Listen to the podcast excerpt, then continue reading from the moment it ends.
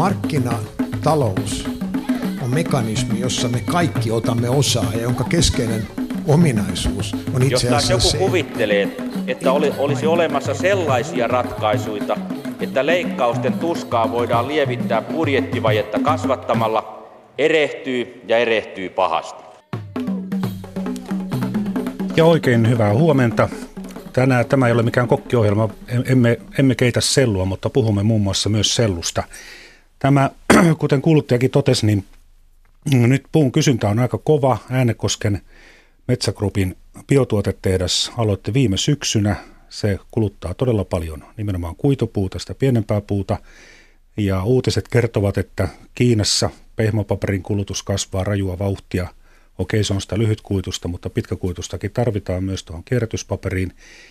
Niin nyt alalla menee kovaa. Onko tämä joku tämmöinen tilapäinen juttu vai onko niin, että kuidun kysyntä on pidemmälläkin aikavälillä korkea? Markus Holopainen, professori Helsingin yliopistosta. No kyllähän tässä taustalla on niin kuin monia tämmöisiä megatrendejä, eli esimerkiksi tämä nyt sitten, että kiinalaisten ja yleensä aasialaisten elintason nousu on ollut tässä taustalla ja myöskin sitten esimerkiksi nettikauppa lisää pakkausmateriaalien kysyntää, eli kyllä tässä varmaan tämmöinen pidemmän ajan trendi on kuitenkin kyseessä. Tomi Salo, metsäjohtaja Metsäteollisuudesta. Onko nyt niin, että onko tämä iso kuva se, että esimerkiksi sanomalehtipaperia, sen kysyntä menee pikkuhiljaa koko ajan alaspäin maailmalla. Vessapaperit, terveyssiteet, ne kasvaa siellä Aasiassa ja kartonkia nimenomaan tämän nettikaupan myötä. Niin sitä tarvitaan yhä enemmän ja enemmän. No kyllä se iso kuva sillä tavalla on, että ehkä lisäisin siinä vielä niin, että mekaanisella puujalostuksella on myös imua. On totta, että digitalisaatio, sähköinen kaupankäynti, se lisää pakkausta ja kartongin kysyntää. Sitten tästä ehkä sellusta ottaisin vielä vähän laajemman näkökulman, että sellusta on hyvin monenlaiseen tulevaisuuden tuotteeseen. Siellä on mikro- ja nanosellua, puuvaatteita, komposiitteja. Että ehkä sellusta tekee seksikkään nimenomaan se, että se on tällainen platformiperusta hyvin monelle nykyiselle ja myöskin tulevaisuuden tuotteelle, mikä tietysti lisää siihen liittyen suurta mielenkiintoa. Miten arvelette, mitkä näistä sellun tai tämmöisistä niin kuin uusista keksinnöistä voi tulevaisuudessa sitten olla niitä semmoisia isoja asioita? Onko se muovin korvaaminen vai... No mä itse näen sillä tavalla, että siellä on montakin. Et silloin kun me puhutaan esimerkiksi puuvillan korvaamisesta, vaateteollisuudesta, niin silloin puhutaan huikeista volyymeista. Myöskin muovin korvaaminen pakkauksessa on sen tyyppinen. Sitten minusta nämä mikro- ja nanoselluratkaisut, joilla esimerkiksi pystyttäisiin tulevaisuudessa korvaamaan vaikka auton puskurikomponentteja, korkealaatuisia muovia tai jopa heikompia metalleja, niin kyllähän sieltä löytyy sellaiset niin kuin todelliset läpimurtotuotteet myöskin niin kuin isoille volyymeille. Markus Holopainen, mikä teidän käsityksenne on? Mistä tulee semmoinen hittituote tulevaisuudessa? No ainakin itselle äkkiä tulee mieleen kyllä tämä nimenomaan muovien korvaaminen, että tällä hetkellähän on niin kuin todella paljon puhutaan siitä ihan maailmanlaajuisesti, miten muovien käyttöä pitäisi vähentää ja kyllähän silloin varmasti niin kuin, puukuidut on keskeisessä asemassa. Toinen, niin kuin tässä jo Tomi totesikin, niin itse niin kuin kovasti niin kuin, toisaalta olen vähän huolissani, mutta pistäisin toiveita myös sinne mekaanisen metsäteollisuuden puolelle, eli puutuotteeseen ja rakentamiseen. Mm. No nyt oli isoja uutisia. Tämä Kuopion Finpulpin tehdashanke nyt kähti eteenpäin, kun kiinalainen Hengan ilmoitti tulevansa mukaan hankkeeseen. Ja Metsägrupin Äänekosken biotuotetehdas tosiaan aloitti viime syksynä. Ja tuossa viikko sitten Maaseudun Tulevaisuudessa puheenjohtaja Juha Marttila vakuutti, että puuta kyllä riittää. Ja samassa lehdessä sitten Pelleron taloustutkimuksen tutkimusjohtaja Paolo Horne arvioi, että jos kaikki suunnitellut hankkeet toteutetaan, niin havukuitupuun hinta voi nousta jopa 20-30%. Mites metsäteollisuuden Tomi Salo, kai nyt kapitalistit tietää, mitä tekee, että jos tehdään uusia tehtaita, niin raaka-aineen hinta nousee. No ensinnäkin pitää minusta niin kuin tunnistaa, että meillä on toteutuneita investointeja tai työn alla olevia investointeja, jossa lapiot on maassa ja jotain myöskin tapahtuu. Ja sitten on vielä sellaisia suunnitelmia, hankkeita tai ehkä sarjan avauksia, jotka ei ole toteutunut varmasti. Ja tietysti ne ei tarvitse yhtään puuta vielä ennen kuin ne realisoituu. Musta se on lähtökohta. Toinen asia, minkä mä niin kuin nostasin, on se, että kenenkään ei minusta kannata luvata muiden puita tai puita jonkun toisen puolesta, että omia puita voi luvata johonkin hankkeeseen, mutta minusta muiden puita ei kannata luvata. Tai ainakin toivon, että minun puita ei kukaan lupaile. Sitten se, miten hinta muodostuu, niin nyt ja tulevaisuudessa niin tietysti me ei lähdetä ennustamaan hintaa, se kuuluu meidän niin kuin pelisääntöihin, mutta minusta luonnollista on, että jos meillä teollisuuden osalta tulisi tässä maassa puun saatavuudessa haasteita tai puukustannukset karkaisi käsistä, niin silloin kyllä tuotanto sopeutuu. Että näin se niin kuin markkinatalous toimii ja ehkä noin. Markus Holopainen. Joo, puun hinta on toki keskeinen keino saada puuta liikkeelle ja varmasti kuitupuun hinnan nostamiselle on jatkossa painetta. Mutta keskeistä luonnollisesti on, että mikä on teollisuuden puustamaksukyky. On toki muistettava, että kuitupuuhinta on pysytellyt hyvin pitkään suhteellisen alhaisena ja itse asiassa varsinkin kuusikuidun reaalihinta on laskenut 2000-luvulla, lukuun ottamatta ihan viime aikoja. Ja toisaalta sitten tällä hetkellä teollisuus tekee suuremmat voittonsa nimenomaan sellulla eli kuitupuun kautta, mutta varmasti menee näin, että kysyntä ja tarjonta säätää hinnan sopivalle tasolle, mutta suurempana ongelmana tai oikeastaan riskinä pitäisin tukihintaa. Eli metsänomistajan näkökulmastahan ratkaisevaa on, että kuinka puukauppa onnistuu on nimenomaan tukin hinta, koska suurin osa puunmyyntitulosta tulee tukeista, eli noin 70% kantorahatuloista. Ja toisaalta mekaaninen metsäteollisuus on jatkuvasti ollut haastavassa markkinatilanteessa, eikä kannattavuus ole ollut kovin hyvä. Eli näin ollen tämä puustamaksukyky ei todennäköisesti jatkossakaan ole, tai voidaan nähdä, että ei välttämättä ole yhtä hyvä kuin kemiallisella metsäteollisuudella. Ja tämä on kuitenkin se ratkaiseva asia, että saadaanko puuta liikkeelle. Meillä on Suomessa yli 300 000 metsätilaa ja jos lasketaan perikuntien osakkaatkin mukaan, niin metsänomistajia on yli 2 kertaa tuotakin suurempi määrä. Ja kaikki metsänomistajat kyllä tietää sen, että sitä pientä puuta, jota vanhukset kutsuu paperipuuksi, joka on nykyään kuitupuu, niin sitä on syytä kaataa ja korjata sieltä metsistä, jotta ne tulevat tukit pääsevät kunnolla kasvamaan. Ja joskus takavuosikymmeninä niin oli jopa vaikeuksia saada sitä kuitupuuta myytyä, että ei oikein tahdonut kelvata kellekään. Semmoisiakin aikoja on ollut. Nyt sitä kysyntää on. Hinta on ihan kohtuullinen. Muistaakseni 12 € kiintokuutio oli tämmöinen joku koko maan keskiarvo. Se tietysti heilahtelee paljon siitä, että onko kesäkorjuumahdollisuutta vai onko se jonkun kosteikon takana. Mutta jos puhutaan niin kuin niistä investointien näkökulmasta, niin viittasitte jo Tomi Salo tähän markkinatalouteen, että sitten jos se kuitupuun hinta menee liian korkealle, niin sitten sitä ei enää osteta ja sitten se hinta palautuu jollekin sopivalle tasolle. Oli se enemmän tai vähemmän kuin nyt? Niin ensinnäkin mun mielestä tämä oli hyvä nosto, että me ei saada niin kuin nuorista metsistä niitä järeitä tukkeja, vaan pitää tehdä niitä harvennuksia ja se kuiduttava teollisuus on nimenomaan se, mihin se harvennuspuu kannattaa ohjata pieniläpimittaisena. Ja minusta se kertoo kuitenkin sitä, että kuiduttava teollisuus ja mekaaninen puujalostus tarvii myös Suomessa toisiaan. Ja minusta tämä on niin kuin hyvä tunnistaa, että se teollinen ekosysteemi, mikä meillä on, niin nämä kaksi osapuolta tarvitaan, jotta me pysytään meidän metsiä järkevästi käyttämään. Toki siihen liittyy sitten energiakäyttö myöskin tiettyjen vähempiarvoisten jakeiden osalta. Mutta mun mielestä se, mikä Markus nosti, niin se on tärkeä sillä tavalla, että tosiasiahan on se, että vaikka meillä sahataan tällä hetkellä paljon, niin meillä sahoilla on taloudellisia haasteita. Ja ne haasteet tulee nimenomaan siitä raaka-ainekustannuksesta, joka on esimerkiksi mäntytukin osalta, niin se on yksi maailman kalleimmista tällä hetkellä. Mutta siinä on hyvä tunnistaa se, että kun metsänomistajia ja puunostaja käy kauppaa, niin metsänomistajan näkökulmastahan on se tärkeä asia, että mitä siitä jää hänelle kokonaisuutena käteen. Se, että mitä maksaa niin tukki tai kuitu siellä niin kaupan sisällä, niin se ei ole niinkään tärkeää, vaan se, että mikä on se kaupan kokonaisarvo.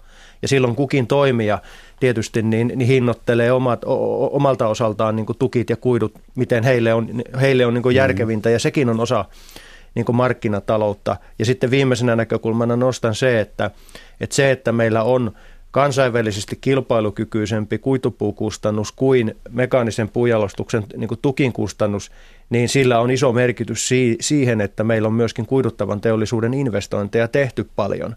Tukin osaltahan meillä on se, että meillä jää joka vuosi noin 10 miljoonaa kuutiometriä vuodessa kestävistä hakkuumahdollisuuksista tukkia käyttämättä, koska meidän kustannuskilpailukyky ei riitä. Meidän sahatavara mahtuisi kyllä maailman sahatavaramarkkinoille. Mun mielestä tämä niin korostaa sitä, että sillä niin kuin raaka-aineen arvolla ja sitten toisaalta lopputuotteiden markkinahinnoilla ja sillä kilpailukyvyllä on yhteys siihen, että kuinka paljon Suomessa puuta jalostetaan. Siis hetkinen, jääkö nyt puuta korjaamatta sen takia, että sen hinta on liian kova? No esimerkiksi niin kuin tukin osalta meillä on se, että me pystyttäisiin sahaamaan vuodessa 10 miljoonaa kuutiometriä suurin piirtein tukkia enemmän kuin me nyt sahataan, mutta meidän kustannuskilpailukyky ei riitä. Eli puu on liian kallista tukin osalta. Se tarkoittaa sitä, että kilpailukykyisemmällä raaka-ainekustannuksella me pystyttäisiin sahaamaan enemmän, jolloin myöskin metsänomistajien saama siivu olisi isompi kuin mitä se on tänä päivänä. Toki on niin, että yksittäisen metsänomistajan kaupassa se pienentäisi. Et musta se kertoo sitä, että katsotaanko me sitä koko metsänomistajasumaa vai sitten yksittäistä metsänomistajaa ja sitä kauppaa. Professori Markus Holopainen Helsingin yliopistosta, onko teillä samanlainen näkemys? Kyllä aika lailla, mutta ehkä niin kuin tähän puun hinta, no tämähän on tietysti aina, että ostajan mielestä se on aina liian kallista ja myyjän mielestä aina liian halpaa. Ja niin kuin lähtisin tässä tukissakin niin kuin ennemmin liikkeelle siitä, että kuinka, tai nimenomaan, että toivottavasti uusien innovaatioiden ja investointien kautta saataisiin niin kuin uusia tuotteita tai ainakin sille nimenomaan, että lopputuotteille lisäarvoa. Ja sitä kautta saataisiin sitten myöskin niin kuin, tälle raakapuulle, tässä sanotaan näin, että teollisuuden puustamaksukykyä nostettua. Ja kyllähän tietysti tähän kaiken aikaa niin kuin tehdään työtä tämän eteen ja onhan ihan niin kuin Suomessa kotimaassakin niin kuin tehtävissä paljon, eli ihan sanotaan vaikka rakennusmääräysten kautta, että puurakentamista edistetään. Ja jos ajatellaan nyt vaikka Keski-Eurooppaa, niin siellähän hienommat talot tehdään hirrestä ja meillä kuitenkin puuta riittäisi tähänkin tarkoitukseen hyvin ja täällä olisi ympäristöystävällistä ja terveellinen rakennusmateriaali, niin ainakin kaupunkialueella se on vielä aika harvinaista, koska rakennusmääräysten takia on niin kuin ollut rajoitteita. Eli tämmöisessä niin kuin varmasti olisi tehtävissä ihan Suomessa, että saataisiin nimenomaan sinne tukkipuulle myöskin siihen lopputuotteelle sitten lisäkysyntää ja sitä kautta lisäarvoa ja tukille hintaa. Mutta nyt tämä peruskysymys, riittääkö puu? Siis jos ajatellaan niin kuin biologisesti, niin kyllä riittää. Sitä voidaan hakata huomattavasti enemmän kuin nyt. Mutta entäs sitten metsänomistajat, ovatko halukkaita myymään? Jospa ne kesämökin ympäristön kauniit tukit jäävätkin pystyyn.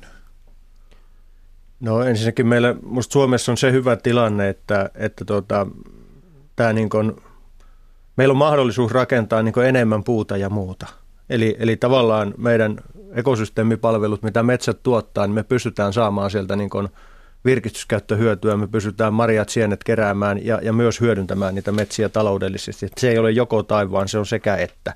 Minusta se on hyvä tunnistaa. Toki on sitten niin, että metsänomistajat ovat myös niin kuin yksilöitä ja heillä on omanlaisensa tarpeita ja jotta heiltä pystyy tulevaisuudessa ostamaan kattavasti puuta, niin pitää pystyä ikään kuin myöskin niitä palveluita kehittämään ja vastaamaan niihin heidän tarpeisiin. Jollekin se tarkoittaa enemmän lahopuuta johonkin, ja joillekin se tarkoittaa erilaisia metsänkäsittelymenetelmiä kuin toisille. Eli että se vaatii myöskin niin kuin sieltä puun ostajilta uudenlaista avarakatseista ajattelua ja niiden palveluiden räätälöimistä kyseiselle metsänomistajalle juuri hänen tarpeisiin. Mut korostan vielä sitä, että se on fakta, että se ei riitä meillä vielä, että meillä on niin kuin, se on hyvä perusta, että meillä on huojuu vankat metsät pystyssä, mutta se ei riitä jalostajalle, vaan jalostajalle riittää se, että ne puut ovat myös järkevin kustannuksin siellä tehtailla. Ja silloin me tullaan just siihen, että toimiiko meidän puumarkkinat, kohtaako markkinakysyntä ja tarjonta, ja sitten mikä viime syksynä kohdattiin myöskin ilmastonmuutoksen kautta ja tämä hyvin märkä syksy, että saadaanko me sitten niitä ostettuja puita sieltä myöskin metsästä tehtaille. Eli silloin me tullaan siihen, että meidän pitää pistää paukkuja sen puun tarjonnan vahvistamiseen, metsänomistajille pitää tehdä kannustavammaksi se metsien hoito ja puun myynti. Ja sitten toisaalta meidän pitää huoli, että meillä on niinku tämä infrastruktuuri, alempi tieverkko erityisesti, että se on sellaisessa kunnossa, että ne puut saadaan myöskin tehtaalle. Et siellä on paljon tällaisia niinku perusedellytyksiä, johon meidän pitää pistää panoksia. Markus Holopainen, onko meillä liikaa metsänomistajia? No ei. Ei ja kyllä. Siis sanoisin, että mä niin kun, suomalaisen metsätalouden niin kuin ydin ja oikeastaan niin kuin yksi vahvuus on se, että meillä on paljon metsänomistajia. Eli meillähän on, että jos on luokkaa 350 000 metsätilaa ja sitten yli 600 000 metsänomistajaa, niin itse asiassa aika suuri osa suomalaisista on metsänomistajia. Ja tämähän tarkoittaa sitä, että saadaan niin kuin aika niin kuin laaja hyväksyntä tälle suomalaiselle metsätaloudelle ja myöskin kiinnostusta on metsätalouden harjoittamiseen ja metsän hoitoon ja myöskin varmasti metsäteollisuuden toimintaan. Toisaalta sitten tietysti jos ajatellaan tätä tilakokoa, eli meillähän on noin 30 hehtaaria, taitaa olla keskimääräinen tilakoko, ja kyllähän se on yksi, mikä vaikuttaa tähän niin kuin puun myyntikäyttäytymiseen ja toisaalta sitten juuri tähän, mitä Tomikin äsken sanoi, että kuinka tätä puuta saataisiin kustannustehokkaasti sinne tehtaalle, niin tietenkin, että suuremmilta tiloilta se on helpompaa, mutta tähänkin on niin kuin omia ratkaisuja, mitä on viime aikoinakin pyritty niin kuin edistämään. Toisaalta eikö nämä päätehakkuualat, siis kun tehdään se aukko, niin eihän ne ole kuin jotain hehtaaripari. Eli vaikka olisi isompikin tila, niin siellä tehdään vaan tämmöinen melko pieni toimenpide, että eikö oleellista se, että niiden toimenpiteiden välinen välimatka olisi mahdollisimman lyhyt riippumatta siitä, että onko se saman tilan alueella? No molempi parempi on tässäkin, että käytännössähän on totta, että meidän yksittäisen käsittelykuvio on varmaan siellä niin kuin 1,5–2 hehtaarin tietämillä. Mutta sitten jos me katsotaan sitä metsätilaa, niin sitten kun sinne metsätilalle mennään, niin siellä voi olla myöskin useita käsittelykuvioita. Siellä voi olla niin kuin muutama päätehakkuukuvio, siellä voi olla yksi jatkuvan kasvatuksen kohde, siellä voi olla normaali harvennuskohteita. Mm-hmm. Ja ne kaikki kannattaa käsitellä siinä tilalla samalla aikaa, kertaa ne koneet viedään. Musta se on yksi juttu. Ja tietysti mitä isompi tila meillä on, niin silloin se kertakäsittelyllä me pystytään siellä niin kuin hoitamaan metsiä enemmän, että tulee vähemmän siirtoja. Mutta toinen puoli on toi, minkä Juha nosti, että meidän pitäisi myöskin niin kuin pohtia sitä, että pystytäänkö me tällaisia niin kuin korjuutyömaa keskittyksiä tekemään, eli myöskin vierekkäiset metsätilat niin kuin tekisivät puukauppoja jollain järkevällä kokoonjuoksulla samaan aikaan, jolloin pienempiäkin tiloja voitaisiin käsitellä ikään kuin ne olisivat kuin suuri yksi tila. Koska faktahan on kuitenkin se, että musta Markus on siinä oikeassa, että enemmän tästä meidän metsänomistusrakenteesta on musta vahvuuksia kuin heikkouksia. Etenkin jos me pystytään tätä niin kuin kuviokokoa ja sitten näitä lemmikkokeskittymiä niin kuin tekemään. Mutta toki on niin päin, että varmaan jos mietitään metsätalouden harjoittamisen kannattavuutta, niin kyllä niin kuin siinä tällainen ammattimaisempi, kannattavampi metsätalous on helpommin tehtävissä, jos se tilakoko on iso. Onko se puun ostajalle helpompaa olla tekemisissä jonkun semmoisen maanviljelijän tai metsänomistajan kanssa, jolla on useampi 100 hehtaaria? Sen kanssa pääsee niin kuin heti helpommin juttuun siitä, että mistä on kysymys, verrattuna sit siihen, että on joku kaupunkilaisomistaja, joka ei tiedä tuon taivaallista metsäbisneksestä. No minusta ensinnäkin kaikki metsänomistajat on tärkeitä, mutta on toki niin, että monesti sitten kun on isompi metsänomistaja ja isompi toimija, niin myös hänellä on intressi pitää pyörät pyörimässä kaikissa tilanteissa. Eli se on ehkä säännöllisempää, ammattimaisempaa se yhteistyö. Sillä tavalla se niin kuin näkyy, mutta sanotaan, että aktiivisia metsänomistajia on myös pienten tilojen omistajissa. Että sitä ei voi niin kuin vetää ihan mutkat suoriksi sitä niin kuin ajattelua. Näin on. Minä olen yksi niistä. Huolehdin asioista ajoissa. Mutta mitä kun puhutaan sitä, että metsistä saataisiin enemmänkin puuta irti, niin niitä hakkuita siis tehdään liian myöhään. Harvennukset tehdään liian myöhään. Tehdäänkö se tukkikaupatkin vähän liian myöhään?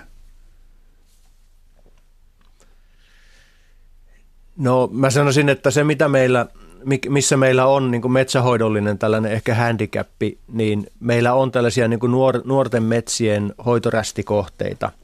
Eli ensiharvennukset on, taimikohoito on unohdettu tai laiminlyöty tai tehty huonosti, ja sitten se on ryöstäytynyt tällaisessa niin kuin riukuvaiheen metsikölle, jossa latvukset supistuu ja jossa tavallaan, jos ei tehdä sitä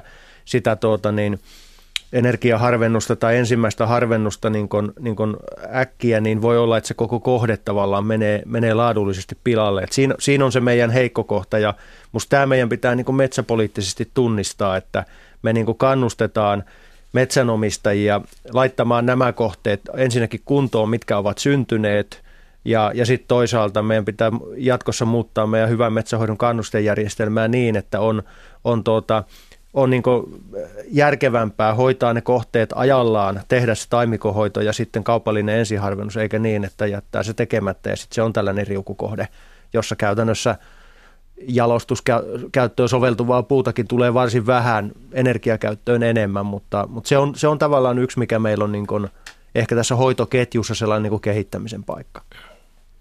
Joo, ottaisin, kun tämä on itse asiassa ihan keskeinen kysymys, jos ajatellaan, tai nimenomaan tätä, että mistä nyt keskustellaan, että riittääkö puu, eli tämä metsänhoidon taso tulevaisuudessa, ja tietysti näiden niin taimikoiden kuin sitten harvennusten ja myös itse asiassa uudistamisen niin kuin ajankohdan optimointi, niin nämähän on niitä keinoja, millä pystytään myös lisäämään sitä puuston kasvua nykyisestä.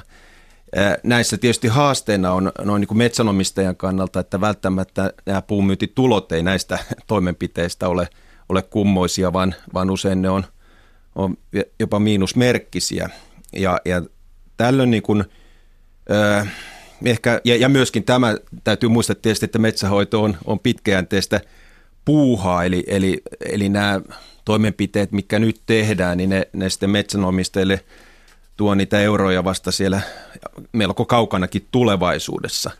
Eli ehkä tässä tarvittaisiin taas ihan tämmöistä kansallista ohjelmaa, missä haettaisiin keinoja lisätä puuston, ihan aktiivisesti niin kuin keinoja puuston kasvun lisäämiseksi. Ja kyllähän me nämä keinot tiedetään, eli paitsi näiden niin kuin harvennusten ja taimikon hoitamisen lisäksi, niin kyllähän tämä niin kuin puiden jalostushyödyn lisääminen, no yleensäkin metsäviljelyn lisääminen, puulajivalinta, eli että optimoidaan se, mikä puulaji millekin kasvupaikalle on parasta, ja yleensäkin niin kuin sitten kunnostusojitukset turvemailla, myös lannoitus, ja itse asiassa myös tämmöinen niin kuin lyhytkiertoviljely jollakin tietyillä siihen sopivilla kohteilla, niin on yksi tapa nostaa puuston kasvua. Mutta jos nämä hoitotoimet on pikkasen myöhässä, niin johtuuko se tietämättömyydestä vai johtuuko se laiskuudesta tai sitten siitä, että ei sillä, niin kuin sillä omistajalle ole juuri mitään merkitystä, että minkä näköinen se metsä on ja paljonko se tuottaa rahaa? Mä jatkan sillä tavalla vielä tuosta, mitä Markus sanoi, koska hän puhuu minusta hyvin viisaita, koska nyt jos miettii esimerkiksi, meillä on näitä investointeja pöydällä, niin noi on juuri niitä kysymyksiä, millä me voidaan niin kuin varmistaa hiilensidonta, hiilivarastot ja se, että puu riittää jatkossa, on se, että me hoidetaan niitä metsiä ajallaan ja tavallaan me panostetaan metsän jalostukseen. Sieltähän on saavutettavissa 5., jopa 4. ikään kuin kasvuhyötyjä. Sitten meillä on kuitenkin myös alueita, jotka ei ole esimerkiksi aktiivisen viljelyksen piirissä, mutta niissä ei ole myöskään metsiä. Meillä on myöskin mahdollisuus metsittää lisää hehtaareita. Ja minusta isossa kuvassa, kun me halutaan hidastaa ilmastonmuutosta, niin meidän pitäisi vahvistaa kasvua selkeästi. Se edellyttää tietysti metsänhoitoa, metsän jalostusmateriaalin korkealaatuista hyödyntämistä, juuri näitä kunnostusoituksia, lannoituksia. Ja tämän tyyppisiä kysymyksiä, niitä meidän kannattaa tehdä, että me pystytään sitä kasvua vahvistamaan. Ja musta se on tärkeä asia, että yhteiskunta myös kiinnittää huomiota siihen, että metsät hoidetaan ajallaan. Itse uskon siihen, että kun siitä hyvästä metsänhoidosta tehdään taloudellisesti järkevää ja siihen kannustetaan, niin suomalainen metsänomistaja kyllä siihen tarttuu. Toki siellä on sellaisia tilanteita, että meillä on esimerkiksi on sellaisia kuolinpesiä, jossa yksinkertaisesti ei pystytä tekemään päätöksiä. Eli vaatii yksimielisen päätöksen ja siellä on niin paljon osakkaita, jopa sisäkkäisiä kuolinpesiä ja siellä joku ei halua tehdä mitään ikään kuin toimenpiteitä. Nämä meidän pitäisi myöskin raivata, että me mahdollistetaan esimerkiksi kuolinpesille tulevaisuudessa enemmistöpäätös ja niiden omistajista saisi toimijat samalla tavalla yhteystiedot kuin muista metsänomistajista, että pystyttäisiin myymään heille palveluita, että se on kuitenkin 10% yksityismetsien pinta-alasta on tällaisten kuolinpesien omistuksessa. Ja mun mielestä se on todella iso määrä ja siellä oikeasti on varmasti metsänomistajia, jotka haluaa tehdä toimenpiteitä, mutta joku muu ikään kuin estää sen, koska siellä on se yksimielinen päätöksenteko. Mun mielestä siellä on monia tekijöitä, että en usko, että kukaan tahallaan omaisuutta haluaa tärvellä. Minusta se on, että enemmän on ehkä kysymys osaamattomuudesta, sitten on näitä kuolinpesiin liittyviä omia haasteita. Siellä on monia syitä, mutta yhtä kaikki niin minusta me pystytään yhteiskuntana ja myöskin toimijoina tuottamaan sinne niitä palveluita, työkaluja, joihin sitten metsänomistajat pystyy tarttumaan. Ja yksi iso asia on se, että me uudistettiin metsätietolaki nyt tässä maaliskuun alusta, jolloin myöskin tällaiset metsänomistajat, toimijat löytää nyt heidät paremmin. Ja sitä kautta pystyy tarjoamaan heille niitä palveluita, että jos sulla on tuolla se hoitorästikohde tai hyödyntämättömiä hakkuumahdollisuuksia, niin sinne pystytään kohdennusti tarjoamaan palveluita. Se on iso asia. Mm-hmm. Nyt puhutaan digitalisaatiosta, se tulee läpi joka paikasta. Omalla kännykällä voi tehdä melkein mitä tahansa. Miten tämä puun myynti, onnistuuko se jollain appsillä? No mä sanoisin silleen, että me ollaan siinä kansainvälinen edelläkävijä. Meillä on kaksi hyvää instrumenttia. Toinen on metsään.fi, joka on tällainen edistyksellisin kaikille suomalaisille metsänomistajille ilmainen käyttöliittymä, jossa metsänomistaja pystyy omat metsänsä katsomaan ja mitä sieltä löytyy ja yhteiskunta tuottaa sen hänelle ilmaiseksi. Ja siitä itse asiassa on hyvin helppo linkitys tähän kuutio.fi, joka on taas sitten tällainen puun ostajien ja myyjien yhteisesti omistama sähköinen puukauppapaikka, jossa sä voit tavallaan tarjota sitten puita ostettavaksi kerralla kaikille suomalaisille puunostajille. Ja jos muistan oikein, niin se vaatii suurin piirtein neljä nappausta hiirellä. Se, että sä pääset sieltä omasta metsään.fi-järjestelmästä sen tarjouspyynnön kautta tekemään sen tarjouspyynnön sitten puun ostajille. Että siinä me ollaan edelläkävijä, ehkä niin, että sitä tavallaan kokonaisuutta ei vielä suomalaiset metsänomistajat ole täysin löytäneet. Et siinä meillä on toki kehittämistä, mutta sanoisin, että käytännön puukaupan tasolta niin meillä on tuossa erittäin hyvä tietojärjestelmäpohja rakentaa sitä sähköistä puukauppaa.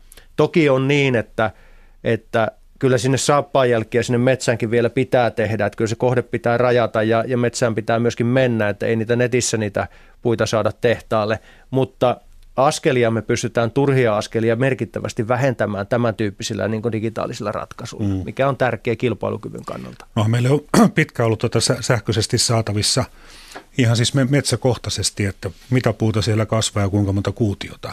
Ainakin noin suunnilleen arvio, joka on tehty millä liessatelliitilla, mutta kuitenkin.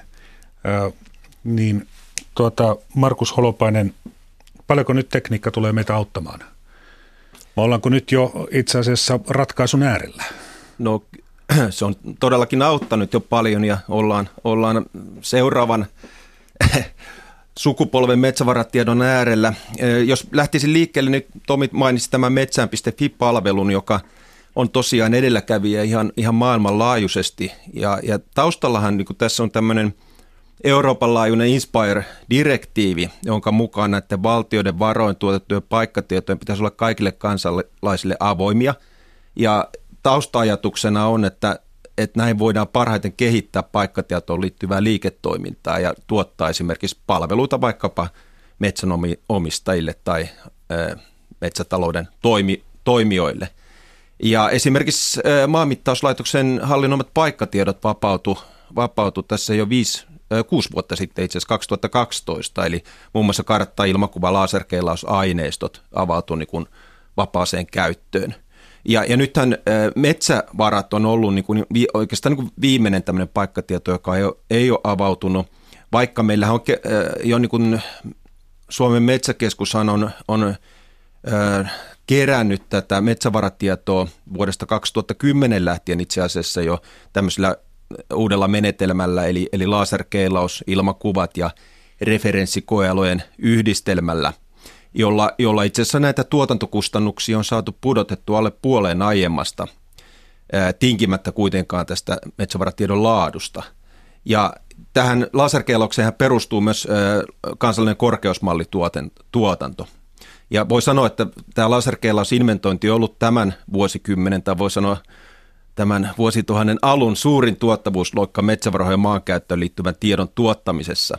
Ja nythän tämä Suomen metsäkeskus jakaa tätä metsävaratietoa metsään.fi-palvelun kautta, ja josta siis metsänomistajahan on saanut jo useamman vuoden ajan tietoa metsäomaisuutensa liittyen, eli on voinut käyttää tätä tietoa esimerkiksi pohjamateriaalina tarkempien metsäsuunnitelmien laadinnassa. Nyt maaliskuussa 2018 tämä tieto avautui, ja toivon mukaan tämä on se seuraava tuottavuusloikka, jolla on sitten vaikutusta niin metsänomistajille kuin metsäteollisuudelle, koska tämähän tosiaan palvelu mahdollistaa muun muassa metsäomistajien aktivoinnin ja puun ostajien myyjien entistä paremman kohtaamisen ja monenlaiset lisäarvopalvelut. Eli yksi tämmöinen palvelu on sähköinen puukauppa, jonka ensimmäisiä askeleita nyt ollaan parhaillaan ottamassa. Mutta edelleenkin tätä tiedon laatua pitää toki parantaa. Niin sillä tavalla mä näen sen samalla tavalla, että meillä on aidosti mahdollisuus niin kuin vahvistaa sitä suomalaisen metsäsektorin kilpailukykyä, niin kuin tätä niin kuin järjestelmää ja toimintoja kehittämällä. Ja se samalla myöskin, me puhuttiin äsken siitä meidän suomalaisen metsänomistuksen omistusrakenteen vahvuuksista ja heikkouksista, niin minusta tällä me pystytään niitä heikkouksia vahvistamaan. Ja minusta se on tärkeää tunnistaa, että se niin kuin sirpalemainen metsänomistuskin, niin jos meillä on hyvät informaatio siitä käytössä, niin se tarjoaa meille työkaluja niiden heikkouksien vahvistamiseen. Ja se on niin kuin tärkeä asia, koska ja sitten ehkä jos mietitään vaikka, että monestihan esimerkiksi kun EU:ssa tehdään metsien käyttöön liittyvää politiikkaa, niin se menee niin, että sieltä tulee joku ajatus, joka meidän pitäisi tehdä. Niin minusta tällainen metsään.fi-järjestelmä ja mitä infrastruktuuria me on sen osalta rakennettu, niin meidän pitäisi ehkä kääntää se tuonne EUn suuntaan, että tehkää ensin tämä, mikä meillä jo on, ja katsotaan sitten sen jälkeen eteenpäin, koska siinä on minusta paljon sellaista infrastruktuuria, mistä niin kuin muut myös EUn jäsenmaat hyötyisi merkittävästi, ja toisaalta niin kuin se olisi myöskin fiksua niin kuin meidän koko metsäsektorin niin kuin edunvalvontaa Suomen näkökulmasta. Tuossa oli yksi yksityiskohta, mikä tuli esille, tämä laserkeilaus. Mitä se tarkoittaa? No laserkeilausta voidaan tehdä sekä niin kuin muun muassa lentokoneesta, helikopterista että sitten myöskin maastossa. Ja se on tämmöinen aktiivinen kaukorutusmenetelmä, eli laserkeilain lähettää pulssia ja sitten tätä pulssia vastaanotetaan samalla instrumentilla ja tästä sen ajan perusteella, minkä se pulssi kulkee, niin pystytään mittaamaan käytännössä etäisyyksiä ja saadaan myöskin sitten intensiteettitietoa, että kuinka vahva se pulssi paluukaiku on. Ja tästä pystytään muun muassa saamaan sitten 3D-tietoa metsistä, eli käytännössä tämä on ollut se ratkaiseva juttu verrattuna aiempaan. Eli että kuinka monta kuutiota siellä on? No lopulta sitten päädytään siihen, että no tällä hetkellä esimerkiksi tämä metsään.fi-tieto perustuu semmoiseen 16 metriä kertaa 16 metriä gridiin, josta pystytään estimoimaan muun muassa puuston tosiaan nämä kuutiomäärät nyt sitten melko hyvällä tarkkuudella. Ja sitten tietenkin tämmöistä griditason tiedosta päästään eteenpäin niin kuin kuviotason tietoon, eli päästään vaikka siihen, että kuinka paljon kuviolla, vaikka sillä 2 hehtaarin kuviolla on puuta. Toisaalta siitä päästään myöskin siihen, että mikä se kuvion sisäinen vaihtelu on, millä on merkitystä myöskin tämän, niin kuin, tai kun pyritään tehostamaan. Kuinka hyvin se kasvaa? Niin. No myös tulevaisuudessa tämä kasvun mittaaminen on mielenkiintoinen kysymys, koska kyllähän nythän meillä parhaillaan juuri niin kuin iso seuraava juttu laserkeilauksen puolella on se, että me ollaan nyt koko valtakunta ensi vuonna ollaan keilattu kokonaan ja seuraavassa vaiheessa mietitään, että milloin keilataan seuraavan kerran. Ja itse asiassa ollaan jo osittain, Metsähallitus itse asiassa on jo aloittanut niin kuin seuraavan tätä toisen kierroksen keilausta ja sieltä pystytään sitten mittaamaan jo niin kuin puuston kasvua käytännössä, eli suoraan sitten, tai pystytään sanotaan näin, että tarkentamaan nykyisiä kasvumalleja paikallisesti. Ja tuosta on hyvä jatkaa tavallaan, että sitten kun me tullaan lähemmäs sitä konkreettista niin kuin puukauppaa, niin sittenhän me tullaan sieltä niin kuin Markuksen kertomasta niin kuin hila-gridiverkosta siihen muodostettuihin kuvioihin. Ja tämä kuvio on silleen tärkeä, että kun myyjällä ja ostajalla on sama kuviopohja taustalla, niin silloin se on yhteinen kieli myöskin siihen kaupan käyntiin.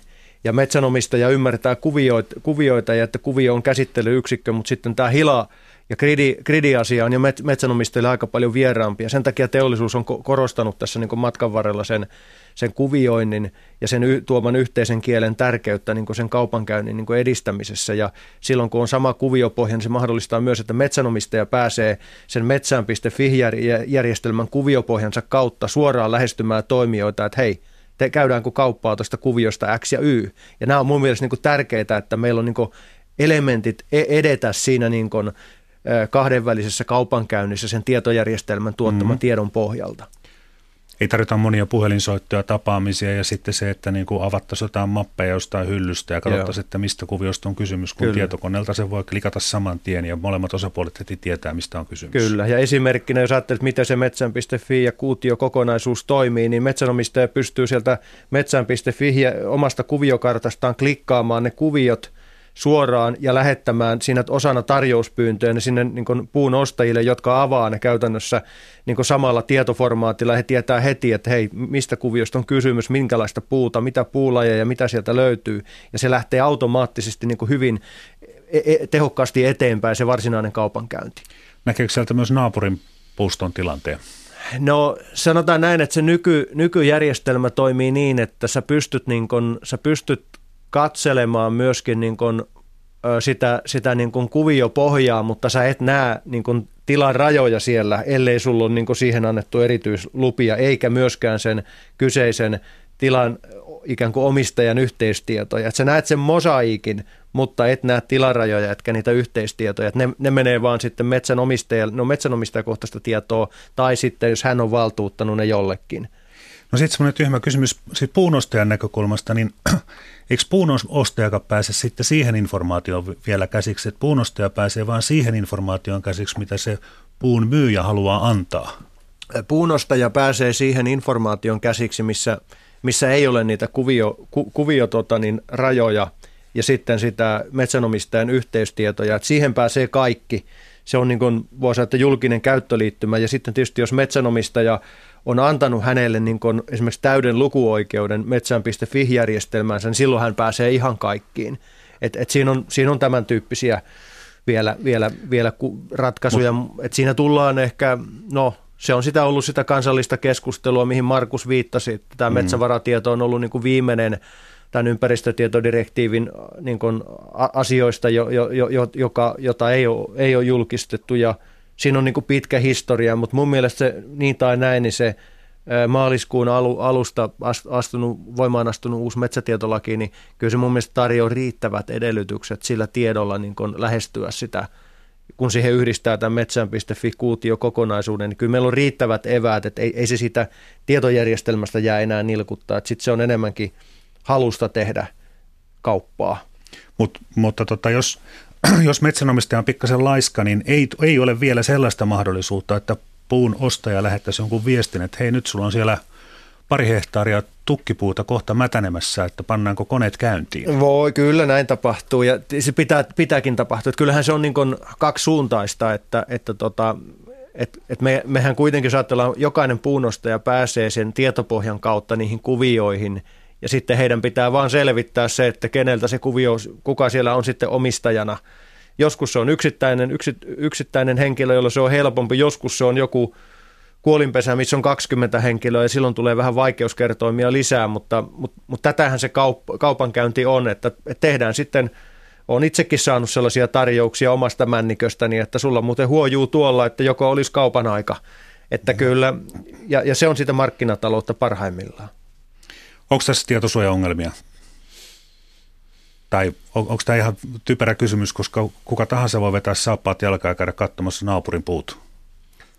No henkilökohtaisesti mä en näe tässä niin kuin kovin suuria ongelmia. Että meillä on kuitenkin, siis me mennään kohti ja on menty avoimempaa maailmaa.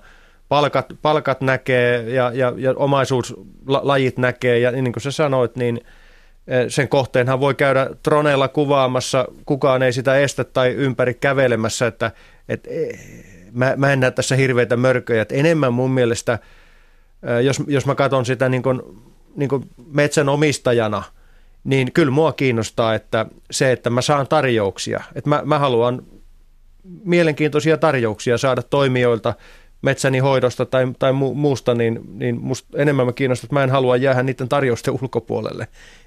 Koska viime kädessä kuitenkin se metsänomistaja on sitten se, joka tekee sen päätöksen. Et tarjota voi, mutta hän tekee päätöksen. Tämä on Mikä maksaa -ohjelma. Puhutaan kuidusta, metsäteollisuudesta. Äsken oli äänessä metsäjohtaja Tomi Salo metsäteollisuudesta ja täällä on myös geoinformatiikan professori Markus Holopainen Helsingin yliopistosta, joka jatkaa nyt.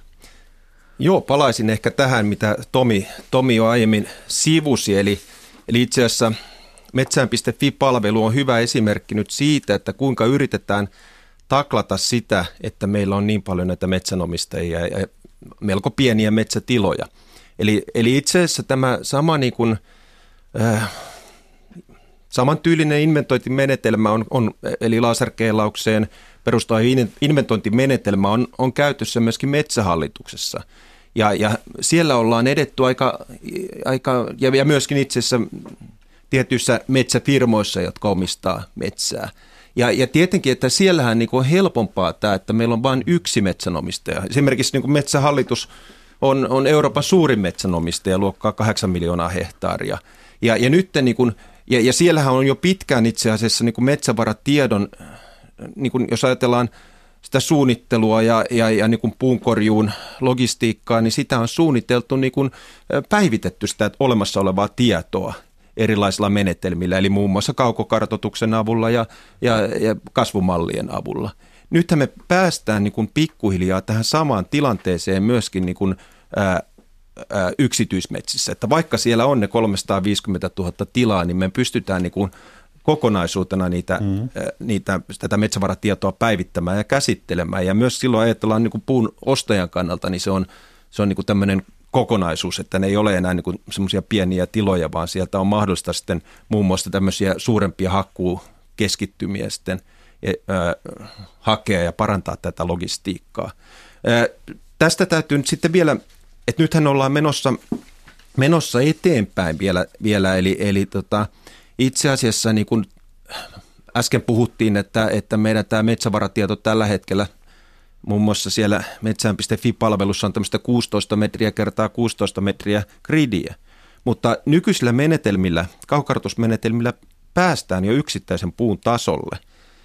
Eli pystytään mittaamaan yksittäisiä puita sekä niin kuin sieltä lentokoneesta, helikopterista käsin, että sitten jos pistetään vaikka laserkeilan hakkuukoneeseen ja yhdistelemällä tätä tietoa, niin päästään ihan niin kuin todella tarkkaan tietoon yksittäisen puun tasolla. Ja pystytään niin kuin tekemään käytännössä puukarttoja vaikka tulevaisuudessa niin hyvinkin laajoille alueille tehokkaasti. Ja me puhutaan niin kuin tutkijat tämmöistä täsmämetsätaloudesta, 3D-kaukartukseen perustuvasta täsmämetsätaloudesta. Ja tässä myöskin niin kuin ei pelkästään se, että tarkennamme tätä metsävaratietoa, vaan keskeistä on tämä lisäarvo, jota tämän niin kuin metsävaratiedon kautta voidaan saada. Ja silloin nimenomaan puun korjuu ja logistiikan tehostaminen on keskiössä.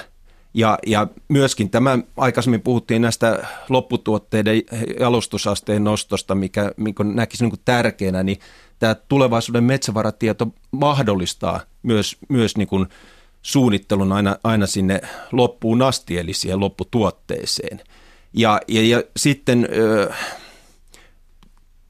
voidaan ajatella, eli käytännössä niin kuin tämä yksityiskohtainen ajantasalla oleva metsävaratieto mahdollistaa entistäkin tarkemman suunnittelun, kun tehdään päätöksiä esimerkiksi hakkuiden, monimuotoisuuden, ilmastotavoitteiden välillä. Ja voi ajatella toisinpäin, että tämmöinen tarkka tieto on välttämätöntä, että nämä niin kuin osittain kuitenkin ristiriitaiset tavoitteet voidaan yhteensovittaa siten, että puuta riittää varmasti myös teollisuudelle.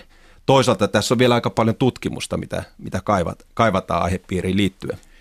Mielenkiintoista. Tulevaisuus on siis se, että oikeastaan nyt jo, että ei muuta kuin tietokone auki ja hiiri kättä ja näpelöimään, niin tarjoukset menee suuntaan jos toiseenkin ja informaatio on siinä valmiina.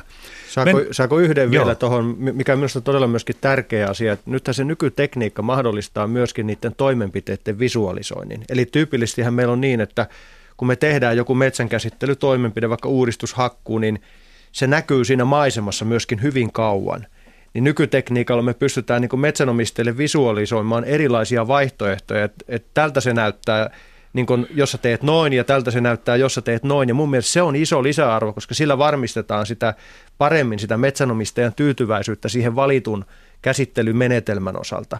Että se pystyy niin kun etukäteen katsomaan, että miltä se sitten toimenpiteen jälkeen näyttää. Musta se on iso asia ja iso osa sitä asiakastyytyväisyyttä. Aivan. Niin. Lisäisin tähän tosiaan vielä tämän, että eli nythän puhutaan niin kuin virtuaalitodellisuudesta.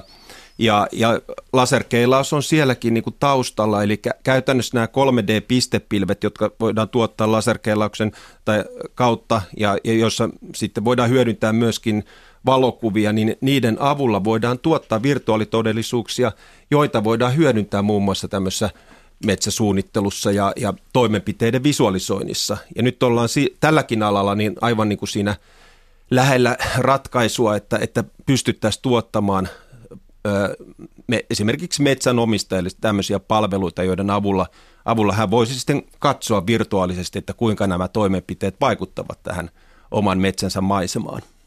Nyt laskeudutaan hetkeksi tuolta virtuaalimaailmasta ja digimaailmasta ihan taas tämmöisen perinteiseen niin kuin savivelliosastolle, eli kuinka paljon, jos tämä ilmastonmuutos nyt niin kuin etenee, jos talvet on yhä jatkossa lyhyempiä kuin nytkin. Viime talvi oli jo aika vaikea se hakkuuaika semmoisella alueella. Ja nyt kaikille kaupunkilaisille tiedoksi. Meillä on kahdenlaisia metsiä, semmoisia, missä voidaan hakata puuta ympäri vuoden ja sitten sellaisia, mihin pääsee ainoastaan silloin, kun maa on jäässä, koska koneet ei pääse siellä eteenpäin, eli se maa on jäätynyt. Niin nämä jälkimmäiset kohteet, niin ne on pakko hakata talvella. Jos talvet on lyhyitä, niitä ei voida hakata.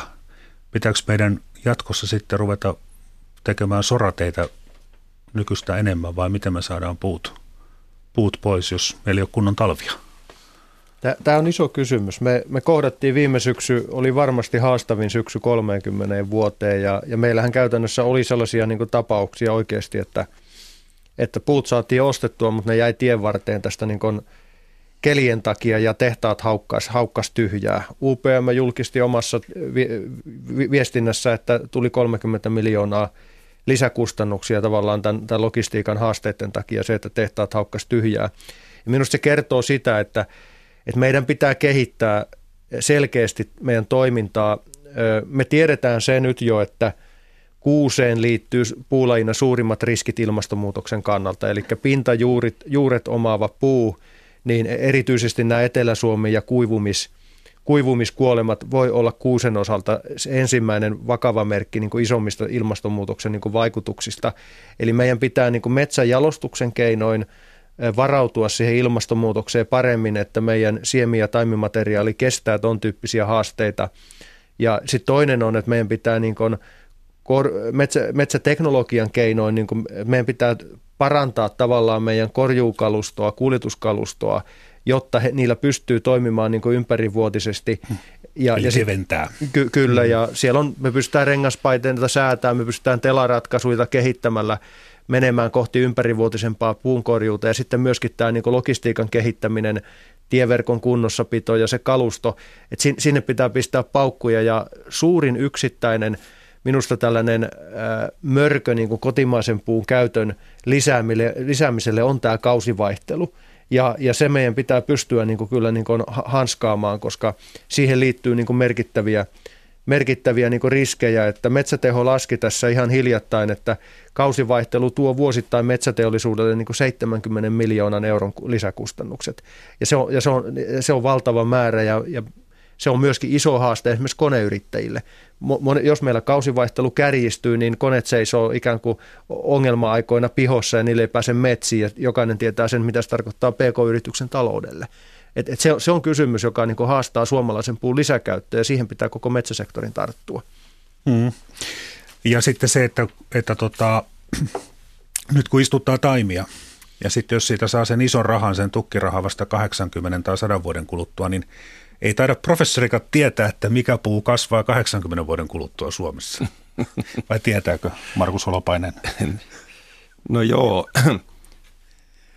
Ehkä tässä nyt täytyy mennä samaan.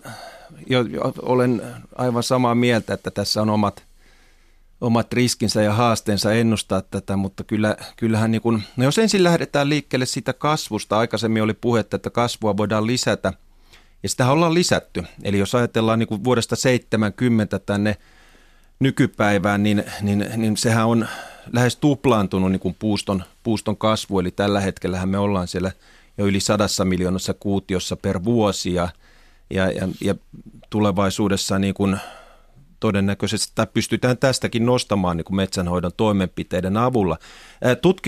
Tässä Luonnonvarakeskus julkaisi viime vuonna tutkimuksen, jossa tämä niin kuin osa tästä kasvun lisäyksestä, mikä vuodesta 70 lähtien on saatu, niin on selkeästi liittyy muihin, eli noin 35% kohan se oli, että liittyy muihin kuin metsänhoidon toimenpiteisiin, eli käytännössä nyt sitten ilmastonmuutoksen tai ilmaston lämpenemiseen, eli käytännössä sitä kautta saadaan myös puuston kasvua lisää.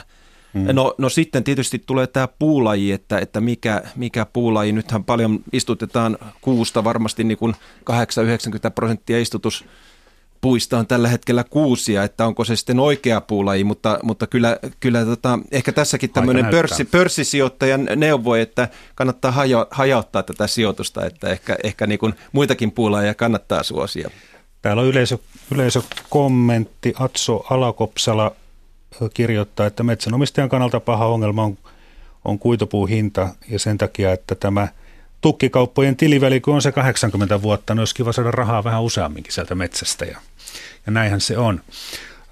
Kello on 6 minuuttia vaille 11 on viikon talousvinkkien aika.